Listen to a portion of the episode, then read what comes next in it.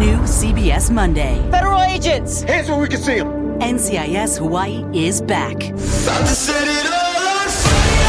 New criminals to catch. Armed robbery, aggravated assault, murder. And new investigations to be solved. These guys were good, but even masters make mistakes.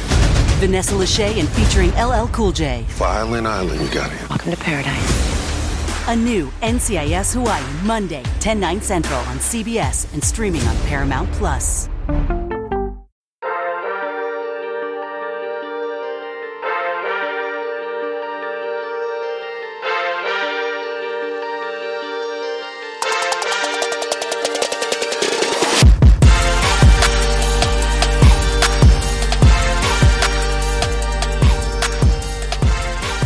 Good morning, Bucknutters. It is Thursday, December 3rd, 2020. I am Dan Rubin. This is the Bucknuts Morning Five and Change.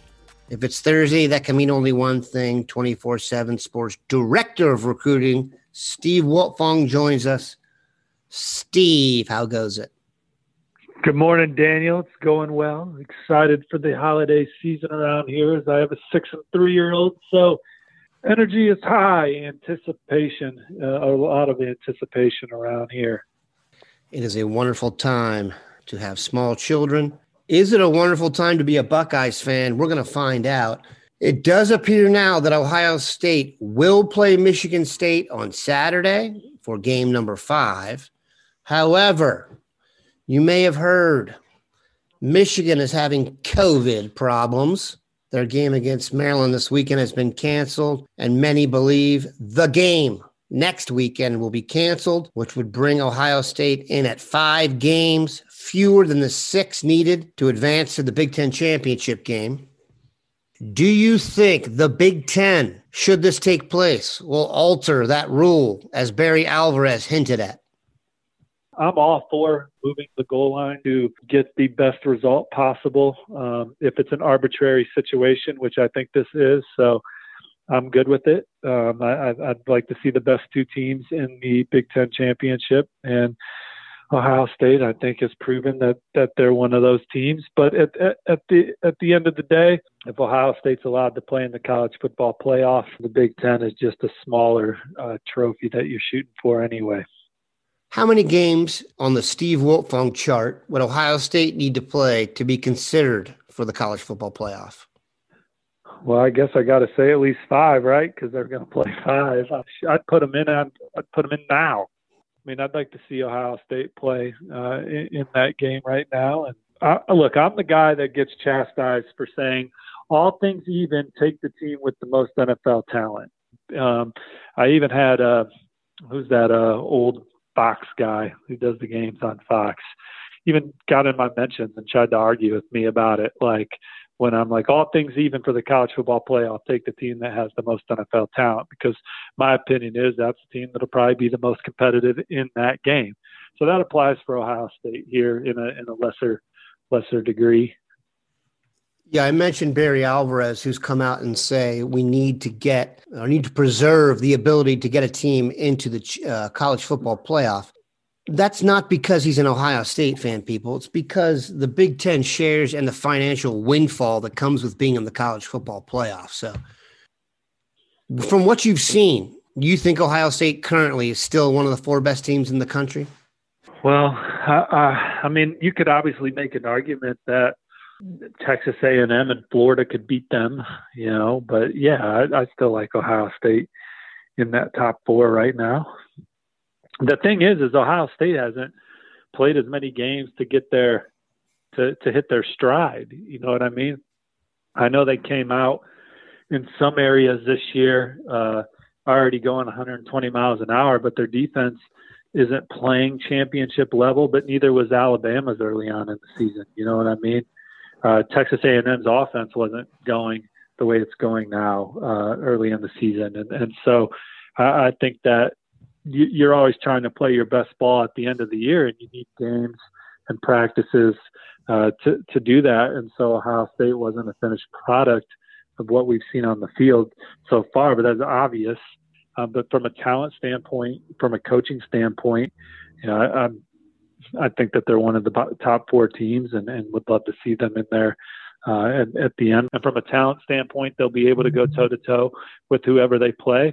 But I don't know if they're going to be as seasoned uh, as some of those teams that they'll meet on the other side. I mean, Notre Dame's going to play 10 games or 11 games by that point. You know, so obviously same with with Clemson if they split them, and, and the SEC. You know, they played basically a full load, and, and that's a pretty damn competitive league. so, um, uh, I, you know, I, I, Ohio State's not going to have the same kind of seasoning. So Ryan Day and, and his staff will have to figure it out to, under the circumstances, to to have their team ready to go uh, when their number's called in a game like that. I agree with that on some level, but the fact they won't be taking as many hits, there's a chance you're going to be in that game with three or four guys who would have been injured otherwise. Make a good point. The beauty of the college football playoff is, is it was normally a few weeks from after those conference championship games, so all your all your bumps and bruises could be healed by then. Uh, but obviously, the schedule is going a little bit later this year with COVID as well it's definitely screwy, and I understand the rationale for people that Ohio State hasn't played the requisite number of games. But the goal is to get the four best teams in there. If they were playing for your life tomorrow, Ohio State would be one of the four teams in there. So they got to go. 100%. We're going to come back, talk some Cruton. Rise and shine, football fans. This is Susanna Fuller from Morning Footy, a podcast part of the CBS Sports Golazo Network covering the breadth of the global game. Join me, Nico Cantor, Charlie Davies, Alexis Guerreros, and guests every morning for the perfect blend of news, analysis, conversation, and exclusive interviews. If you love soccer, then look no further. We've got you covered for Europe's top five leagues the W Gold Cup, the Champions League knockout stage, CONCACAF Nations League, NWSL, MLS, transfer news, and much more. Download and follow on Apple Podcasts, Spotify, and anywhere podcasts are found. Subscribe to Morning Footy. All right, we are back. Earlier in the week, I discussed on the BM5 Jaheim Singletary with Dwayne. He is a Florida corner of the five star nature class of 2022. The original vibe was that he may not be that much in the mix for the Buckeyes. Good news is the original news may not be the right news. Go ahead. Well, as soon as he got the offer, we were reported that Ohio State was in great position for him it was the offer that he was waiting for that he didn't have. Ohio State instantly shoots into the top group with Florida and Clemson. Those are the three I'm looking at. And Ohio State has a great shot to to land this kid. And and here's here they've been talking to Ohio State heavy over the last few weeks. Did a FaceTime call with Coach Coombs, Coach Day, and Coach Alford a week ago. Coach Alford, you talk to people in camp, they tell you what a great dude he is. Ohio State's got great shots to land this young man, and and he's announcing his decision on January second. And I don't have a crystal ball in. Uh, um, this is one where uh, before Ohio State offered, you probably would have looked at Florida and said the Gators are going to be tough to beat. Uh, but Ohio State's right there in the middle of this one, and Clemson being a dark horse. You have put forth a crystal ball for Texas wide receiver Armani Winfield. How confident are you on your meter there? Well, I feel really good about Ohio State's position uh, for him. When he dropped his top schools uh, last month, Ohio State was a school that he said he was most familiar with, and uh, obviously has a great relationship with Hartline, and I think with several of their commits as well. And so that one seems to be trending well for Ohio State. And, and another receiver that I'm going to join uh, Bill Kurelic on uh, for a 24/7 Sports Crystal Ball forecast is, is Kyion Grayes. He's a receiver from Chandler, Arizona, uh, uh, currently committed to Arizona Wildcats. I think he wants to get out and visit Ohio State before doing something. But everything I'm hearing uh, alongside what Bill's already reported is that uh, Ohio State's a team to beat for Grayes as well. All right, let's finish with this name. It would not be the BM5 if we did not discuss wide receiver Emeka Egbuka, but there actually is some news. He is going to be taking the long awaited trip to Oklahoma this weekend. Put that in context of his recruitment and maybe go into a little bit of detail what a visit even means these days. Well, it's a box checked for him on his list as he tries to get to a college decision. He wanted to visit Oklahoma and, and, and, and look at it as best as he could in, in person before making his, his decision. And he had never been there. He's been to Ohio State twice got a great relationship with the Oklahoma staff and, and a lot of their commits. Now, as y'all know, uh, um, you can't meet with college coaches or they can't provide you tickets to the game or, or anything like that because we're in an NCAA recruiting dead period. But he is going to be able to be in Norman and, and soak up a game week atmosphere. He's going to get a chance to spend some time with a lot of Oklahoma commits and their top targets.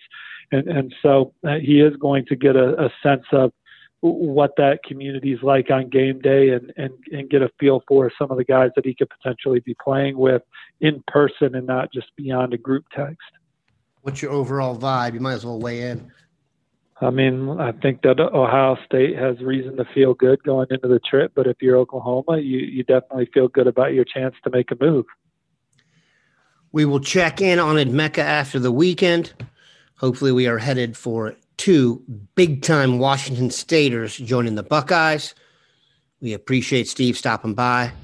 Have a good one, Bucknutters. Take care, y'all. See you on the front row.